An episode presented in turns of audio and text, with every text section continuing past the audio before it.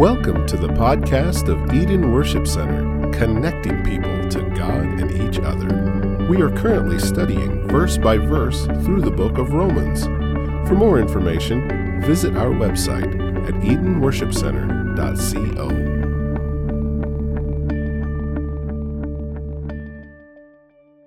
You know, sometimes some incredibly funny things happen in church.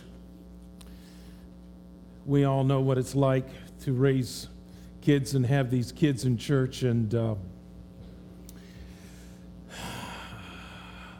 I couldn't help but think when uh, one mom this morning had to take out her little one who was express, expressing his great displeasure to be taken out.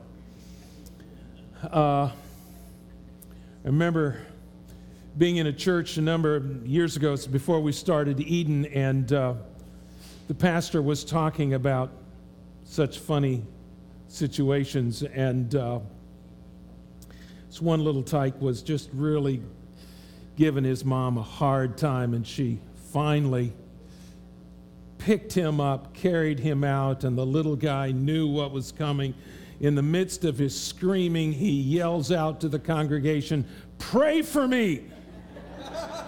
Mom's gonna spank me. kids, come on.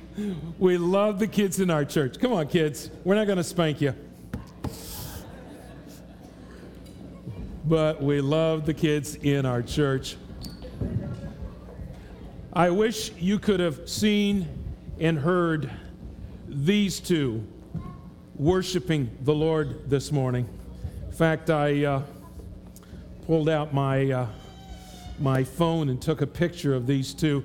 I could hear them singing and just blessing the Lord. Bible says that children are a heritage from the Lord. They are a blessing, even when they frustrate us. Amen? Because they represent all of God's possibilities. Stretch out your hands. Let's pray for them, shall we? Father, we thank you for each boy, each girl, each mom, each dad, and grandpa and grandma that's represented here by these kids here today. Lord, you have placed eternity in each, each one of their hearts. You've got a divine destiny and a divine purpose for them. And Father, in Jesus' name, we would just call that forth that they might grow to be the men and women of God that you desire them to be, that you will use them mightily. Bless their teachers. Uh, give them grace as they seek to just pour the good things of the gospel into these kids. And give them grace to channel all that energy, we pray. Bless them, and we thank you for them in Jesus' name. And everybody said, Amen. Off you go. Have a great, great class. I was reminded this morning again. I was reminded that we have a God who is much greater than we think He is. And for all of us, we need something that is bigger than we are. It's so easy to become consumed, preoccupied with ourselves, with our circumstances, and it just takes over in our lives. I was thinking too, isn't it amazing how we live our lives as if, one, we were going to live forever, and two, that this earth is the only thing that there is?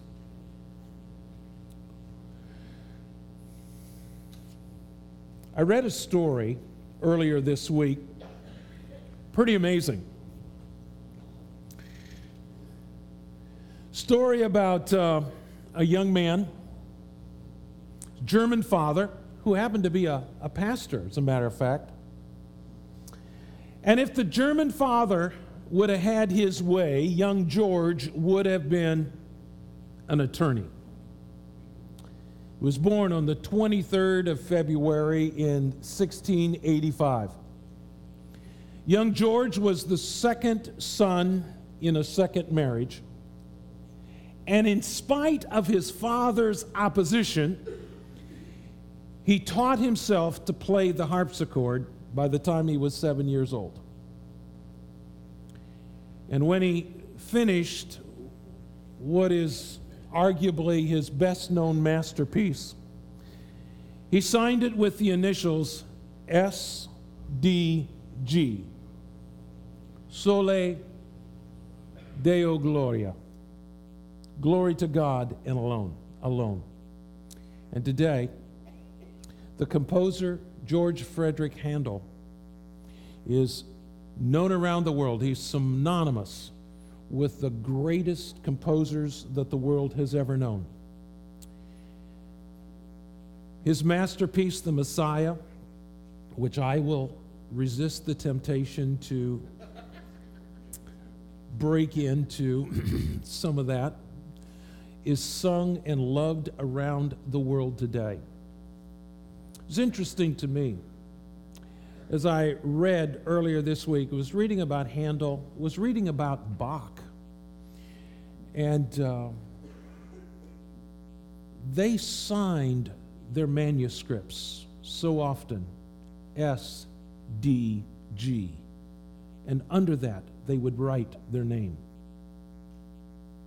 Soli Deo Gloria. Glory to God alone. And I realize what has happened in our culture and in our society with art and the various art forms.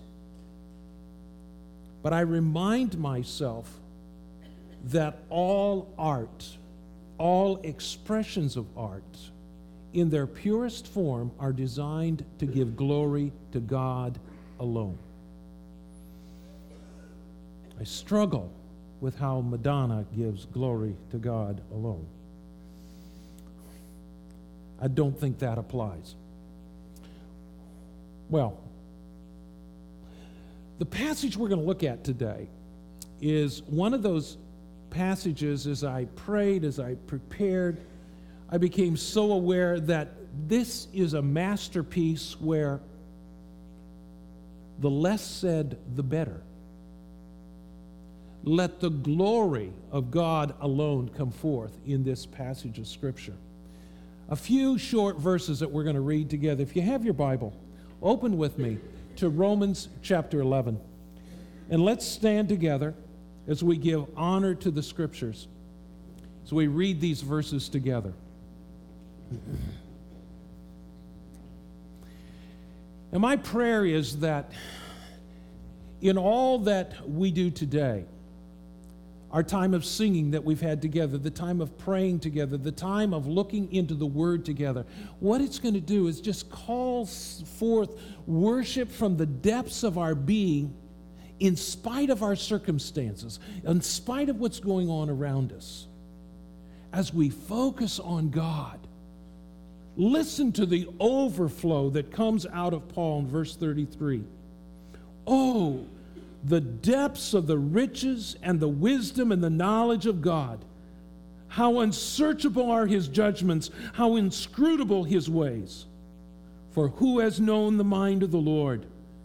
Or who has been his counselor? Or who has given to him that he might be repaid? For from him, through him, and to him are all things. To him be glory forever. Amen.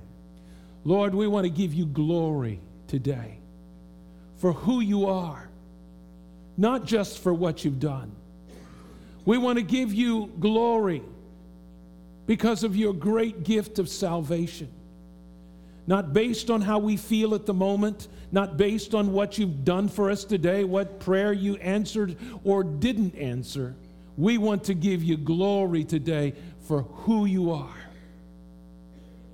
And to acknowledge that you are so much greater than we are. Your ways are so much higher than our ways, your thoughts far beyond our thoughts.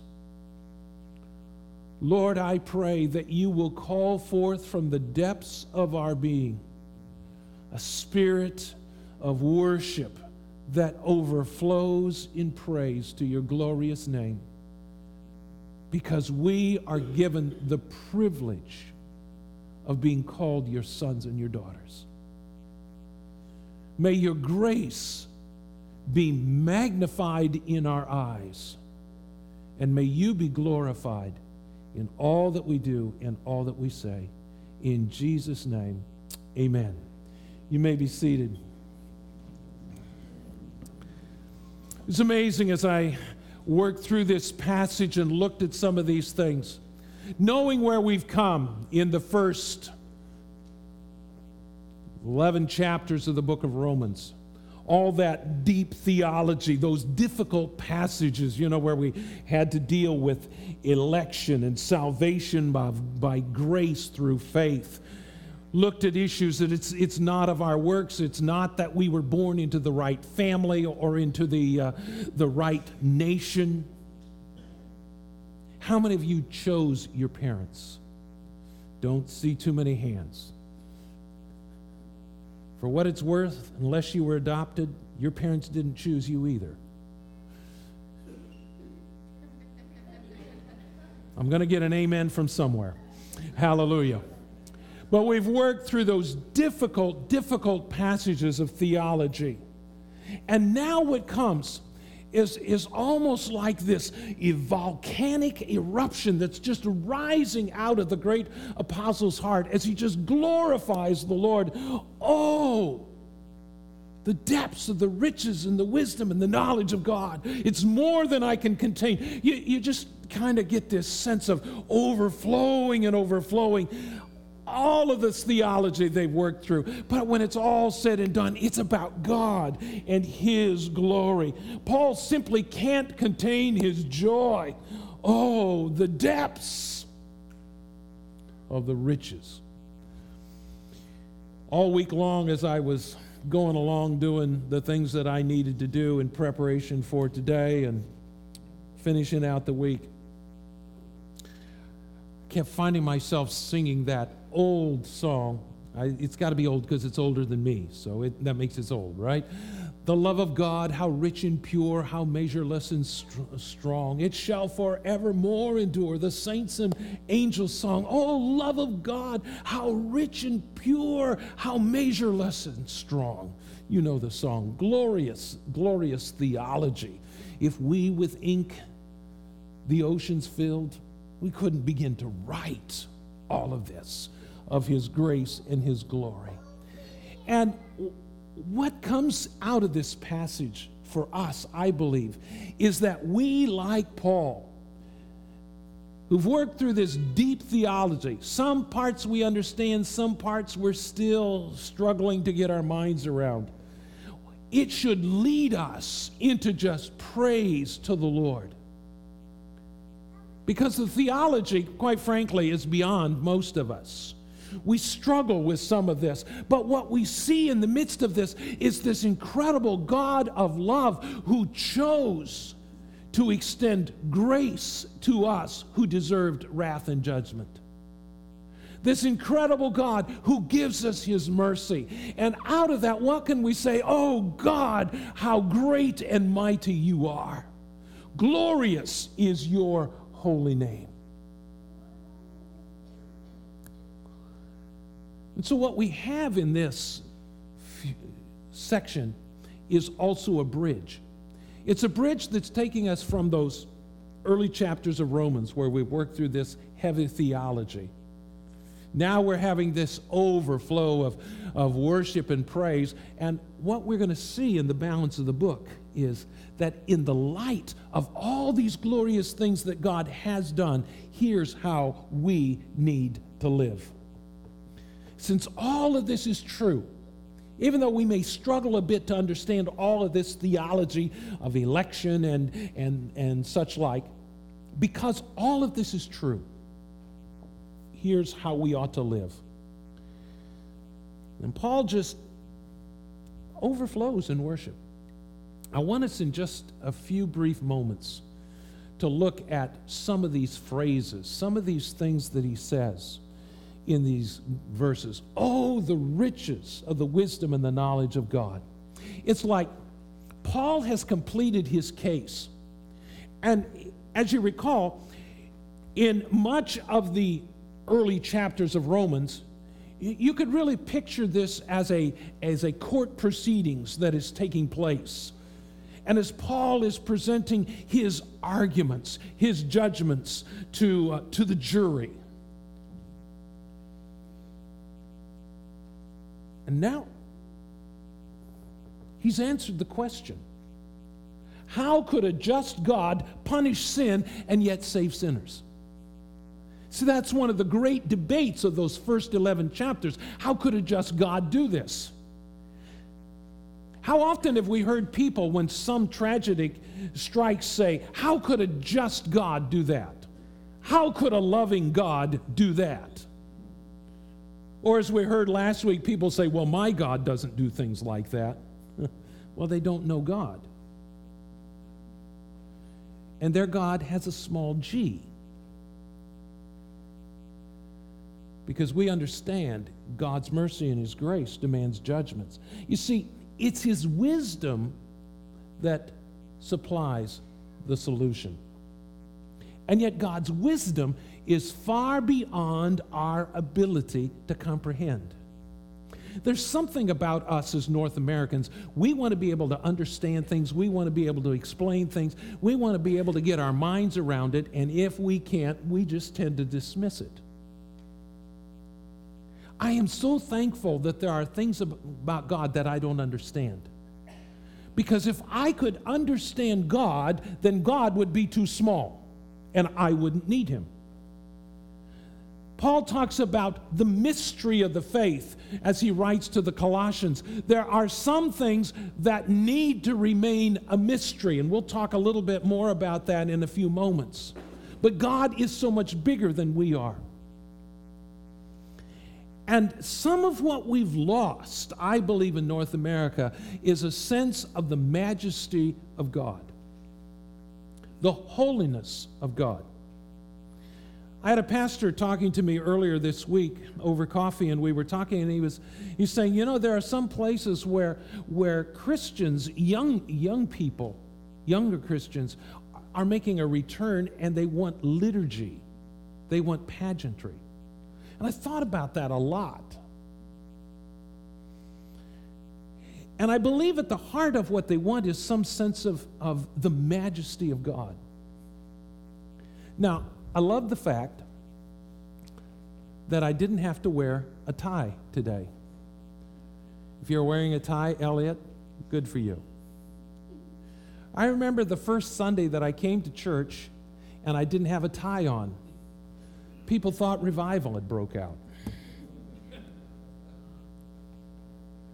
Because I used to wear a tie every day. Even the days back when, when my office was in our house, call it a crutch, but I used to wear a tie every day because I had to feel like I had to do something to feel like I was going to work. So I was bound to wearing ties. I still like to wear ties. I love that we can come together as we are.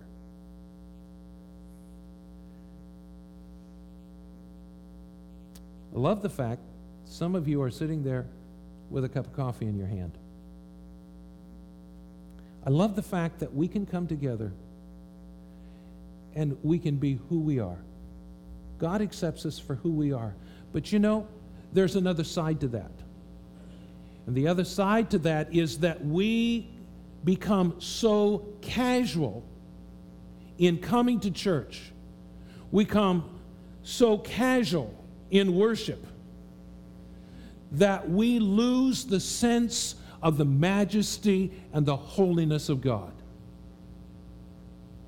And I'm convinced that if we would see even a measure of His majesty and His holiness, we would all be on our faces before God we wouldn't be saying, Well, Lord, glad you showed up today. We'd be on our faces. Now, you know me well enough. You know I'm not suggesting for a moment that we become legalistic or anything like that. But I am saying that what we need to consciously, intentionally work at is reminding ourselves of the majesty and the holiness of God. And to, to realize that the scripture is true. whether we feel it or not, has nothing to do with it. The scripture is true. And when two or three of us gather together in his name, he is in the midst of us. If we had eyes to see his eternal presence with us, we would be on our faces before him. And you see, being the kind of congregation that we are, having the kind of worship atmosphere that we do, where we come in casual but nice attire, it's easy to miss the majesty and the holiness of God, the glory of the Father. Now, I'm not one who is taken in by a lot of ritual and things like that. But I believe that when we step into eternity, we are going to be overwhelmed by the majesty and the holiness and the pageantry that is before the living God. I thought a lot about what that pastor was saying to me this week. And I believe that some of this really arose, this pageantry and, and some of the ritual and the liturgy rose certainly from the people's lack of understanding and their lack of education, but it was also an attempt to communicate some of the majesty and the holiness and the glory of God. But suffice suffices to say, God's far beyond our human ability to comprehend. Paul says there, how unsearchable are his judgment and inscrutable his ways. If you have a King James translation, it will say, uh, his ways are past finding out. Now, that doesn't mean we shouldn't try to find out. That doesn't mean we shouldn't do our homework. It doesn't mean we can say, well, you know, God's so much bigger than I am, uh, I'll just give up. You know, it's like men who get together. And how many of you men have you heard it said, who can understand a woman? Who can figure them out? Now, see, some of you men are laughing because you know what I'm talking about. Some of you ladies are laughing too, not quite so loud, because you know it's true. And yet the Bible says, commands us to, as men, live with your wife in an understanding way according to knowledge, is what it literally means there. So it may seem like an impossible task, but we need to still put our best efforts forward. Well, apply this towards God. Let's not get sidetracked into uh, the women's thing.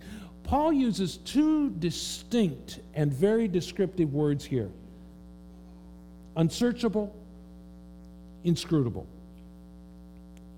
I read something, let me just read to you what one writer said so unfathomable are the wisdom and the knowledge of God that man can never descend to the bottom of that wisdom to search it out, nor can he trace it through history because it is beyond possibility to follow completely. Far beyond us. And yet, I think of the prayer of Moses in Exodus 33 where God says to Moses, You've found favor in my sight. God says to Moses, basically, okay, move away because I'm going to destroy the children of Israel. And Moses says to God, You can't do that because your name is at stake. And then Moses says this to God Since you have found favor, since you say I found favor in your sight, let me know your ways that I might know you, that I might find favor in your sight. Moses understood he had God's divine favor, but he also knew that the more intimately he knew the ways of God, the more intimately he would know God.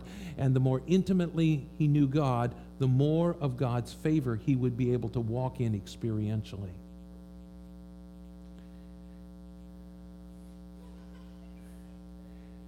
What I want to encourage us to is don't become overwhelmed about what you don't know. So often we look at God and the wisdom of God and the knowledge of God and you say, oh, it is so far beyond me. And so we just give up. Because how could I ever understand all of this completely? Don't focus on what you don't understand. Take what God has shown you and what you know now, and you walk in that. And you begin to apply that in your life. And the more you walk in what God has shown you, the more He will show you more things. And the glorious thing is, there is no end to His wisdom.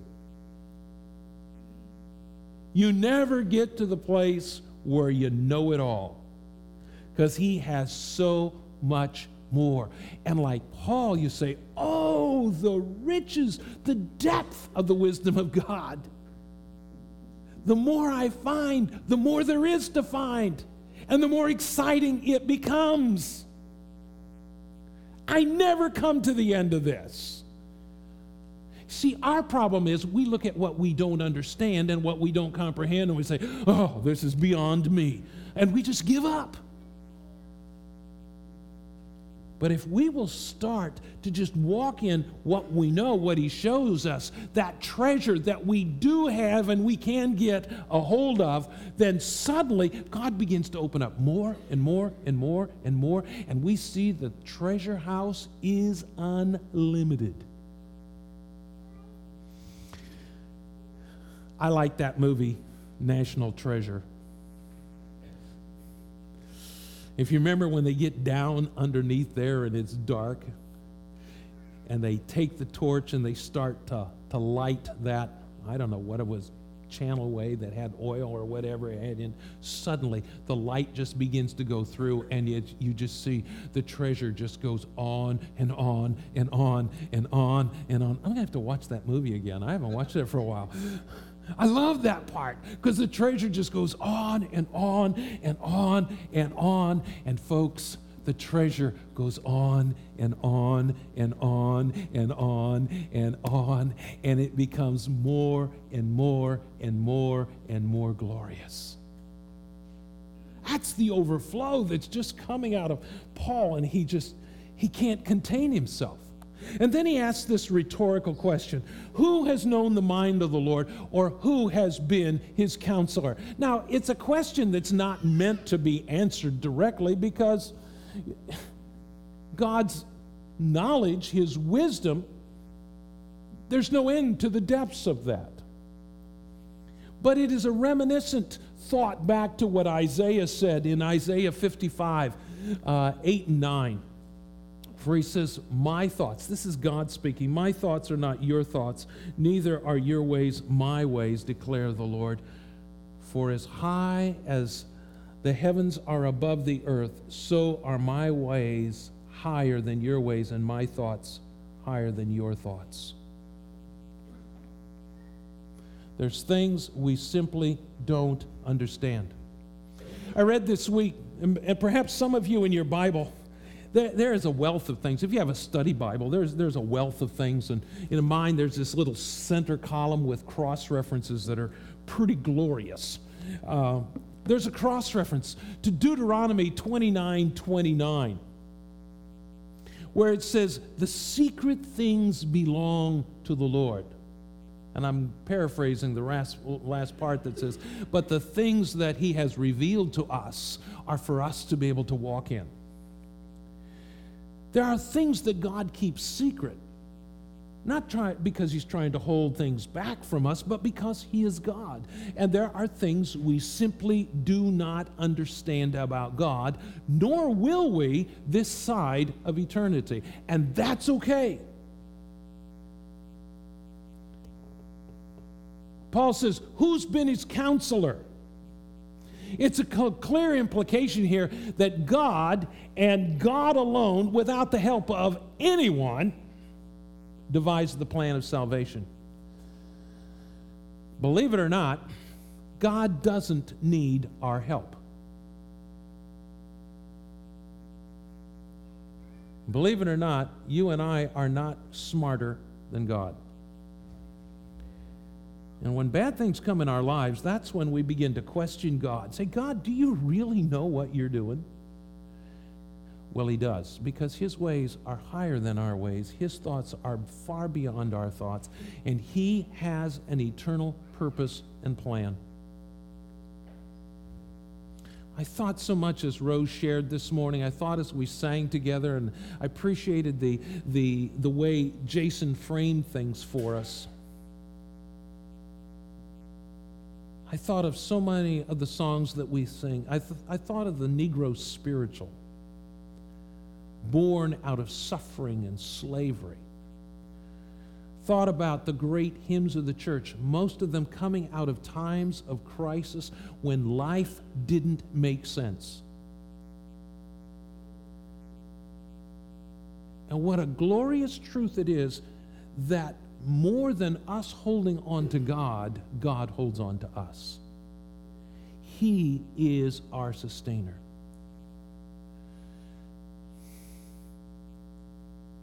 I remember for a long time I tried to hold on to God's hand, but you know what? I let go. Sometimes on purpose, and sometimes just because I don't have the strength to hold on.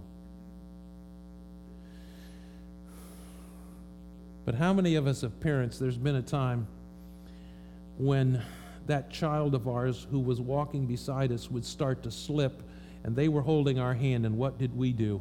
We grabbed a hold of them because we weren't going to let go. We sang that this morning to God. You never let go. And there are times when we're in the midst of things when we're in the midst of that crisis, we're in the midst of that circumstance that makes no sense, and the pain and the darkness seems overwhelming when we have to actually talk to ourselves. How many of you know it's a good thing to talk to yourself once in a while? David did. David said, Soul, bless the Lord. Bless the Lord, O my soul. Sometimes, sometimes you need to talk to yourself. In the midst of that darkness, in the midst of that chaos, you need to say, Soul, you bless God. Stop looking at your situation. Stop looking at your uh, circumstances. And you look at Him and you bless Him. Because He's God. And though your world is shaking, the hands that hold us securely never tremble. That's good news to me. I see that insurance commercial that says you're in good hands with that company and you've already got it in your mind. What a glorious truth is that the one who holds us in his hands never trembles when our world is shaking. If you don't get anything else out of this morning, I pray that that will get down into your spirit and you'll take that with you and it will sustain you not only today, but tomorrow and tomorrow and tomorrow and tomorrow and tomorrow. That the God who created the universe holds you securely in your hand in his hand. And even though it seems like your world is shaking and crumbling his hands are not trembling. Paul goes into another overflow, and I have a, a slide for you for this uh, from Ephesians chapter 1.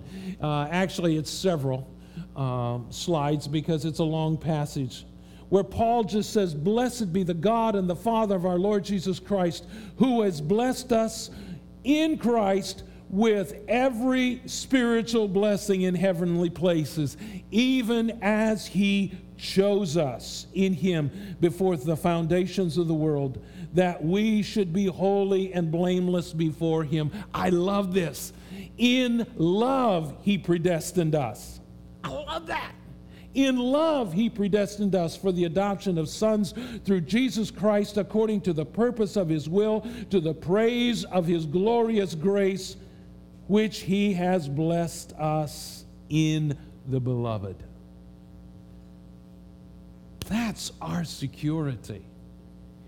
And he did this before the foundations of the world before God declared, Let there be light, and there was light, God blessed us with every spiritual blessing in heavenly places in Christ Jesus.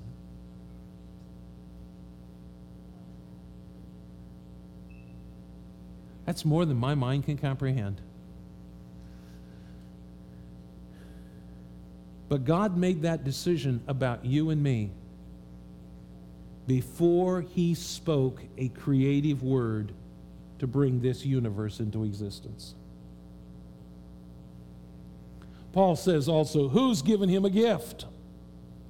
Now, what Paul is uh, a gift that he should repay. Actually, Paul is going back and he's quoting from Job chapter 41 and verse 11, where God says, Who has first given to me that I should repay him? Whatever is under the whole heavens is mine.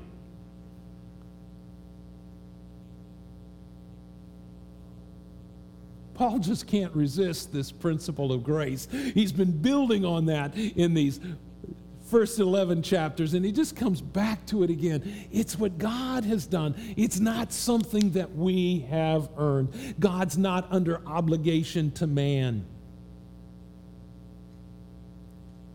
I decided after prayer to uh,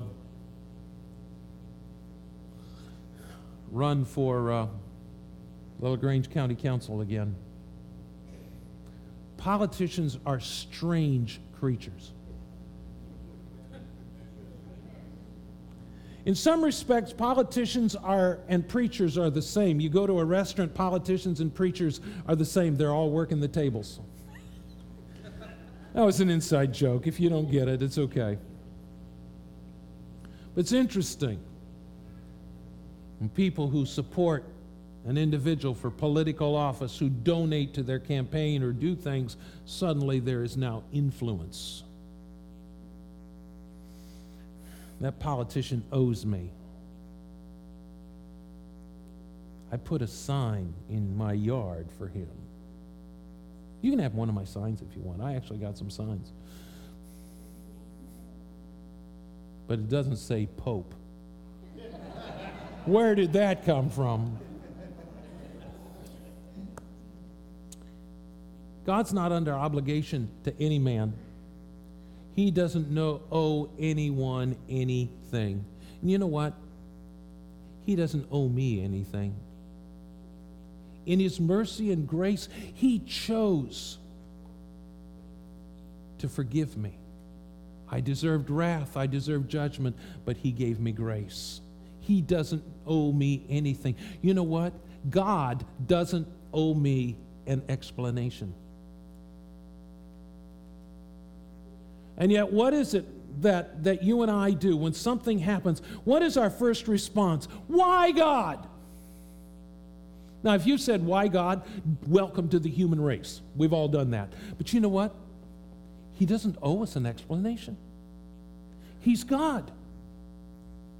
And He can do what He believes He's supposed to do. He's God. Now, let's bring this together. I love this. I love the way Paul ends this chapter. For from him and through him and to him are all things. God's the reason for our very existence. All things have their source in God. He's their originator, He's their sustainer.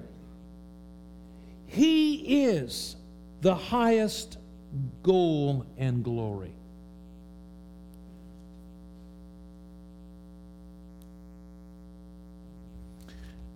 Turn to Colossians chapter 3. When I was reading through this passage of Scripture, these, these verses in Colossians chapter 3 just came to me so powerfully. Uh, uh, Colossians chapter 1, I'm sorry. Colossians chapter 1 begins in verse 15. I think I have this up on the screen for you if you don't have a Bible, but we're almost done here. It's a powerful thing. He, that's the Lord Jesus, He is the image of the invisible God, the firstborn of all creation. For by Him, say by Him, by him, all things were created in heaven and on earth, visible and invisible, whether thrones or dominions or rulers or authorities. And all things have been created through him and for him. He is before all things, and in him all things hold together. Wow. Do you understand why the winds and the waves had to obey Jesus on the Sea of Galilee? Remember that night in the storm, and he stood up and he said, Peace be still. Do you know why they had to obey him? Yes, he's God, but they were created in him, through him, and for him, and in him they held together. They didn't have any choice. They had to obey their Creator. I just threw that in. Verse 18 and he's the head of the body, the church. He is the beginning, the firstborn from the dead, that in everything he might have preeminence, for in him all the fullness of God was pleased to dwell, and through him to reconcile to himself all things, whether on earth or in heaven, making peace by the blood of the cross.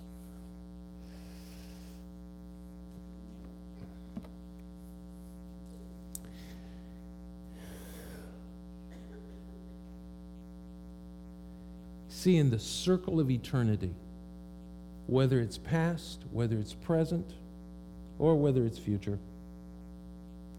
The Lord Jesus Christ is our all in all, and to him alone belongs the glory. There's a, I like history, as you know. There was a thing that. Uh, was accepted scientific fact. And every time I hear today people saying, well, this is a scientific fact, I want you to know there were many scientific facts that were accepted as being unquestionably true. One of those and it ruled supreme for over a thousand years as accepted scientific fact, was the geocentric theory, the earth centered theory. Actually, came through an interesting guy by the name of Ptolemy, and uh, he was down in Egypt, and there's a lot of cool things about this guy. Ptolemy believed that the earth was the center of the universe and that the sun and the moon and the stars and the planets were all in orbit around the earth. That was accepted scientific fact for generations, for a thousand years. It wasn't until people like Isaac Newton, some others who, theories of gravity and some of these things, uh, that the geocentric theory was disproved. And yet, what's interesting to me today is that we know that the geocentric theory is not true. We know that the earth isn't flat. They believed it was flat. That was accepted scientific fact. And if you dared to disagree with accepted scientific fact, you were considered an idiot or a heretic. Isn't it interesting today? We have documented scientific facts and if you disagree with them, yeah, all sorts of things are being said about you. Now, this is coming from a guy who likes science, studied geology in college, and loves all this stuff. So I'm making a bit of a joke here, but I'm also making a very real point. It's interesting that inevitably science validates and confirms what the Bible says. Science is still in the process of catching up. That's another statement. Here's a point I want to make. We know today that the earth is not the center of the universe. We know that our earth is in orbit around our sun. We know that our sun is only a medium sized star. We know that the galaxies are infinite and we have this thick band of stars out there called the Milky Way. The interesting thing is, we don't know which side of the Milky Way we're on. Oh, the depths of the wisdom and the riches and the knowledge of God. How unsearchable are his ways. They are far beyond us. But you know what my problem is? And with this, I want to close. Is that far too often I live my life based on the geocentric theory. Worship team, if you want to come, we're going to begin to worship here in a minute. But I live my life as if I was the center of God's universe. I live my life as if everything revolved around me. And then I wonder why I become discouraged and depressed when things don't go my way. Anybody know what I'm talking about? How quickly we turn our focus. And here's Paul writing to the Romans. Paul, during a time of imprisonment, a time of uncertainty, not knowing from a natural sense whether he was going to live or die. He's on trial for his life. And yet, in the midst of this, he brings this glorious focus of God's amazing grace and brings us to this passage that just overflows in worship. Because you see, he's not focusing on himself or his circumstances, but on the greatness of God. Stand together and pray with me. Lord, I thank you for your word. But I also ask you to forgive me this morning. Forgive us because all of us are so guilty of saying, God, you are great, nothing is impossible to you. And then we turn around and we live our lives as if we were the center of your universe. Forgive us, Lord. Forgive us for making ourselves greater than you. Forgive us, Lord. Lord, if you never answered another prayer for us, if you never blessed us with another blessing, it's enough just to know that our sins are forgiven. They are under the blood. We have been grafted into the true vine. You have welcomed us into the beloved. Oh God, forgive us for just focusing on ourselves and not really focusing on you and your greatness, your wisdom, which is so far beyond our ability to even begin to comprehend. Lord, let worship just arise out of our hearts. Let us not focus on the things we don't understand. But Father, that bit of revelation you've given to us, let it rise up within us in worship and praise to you.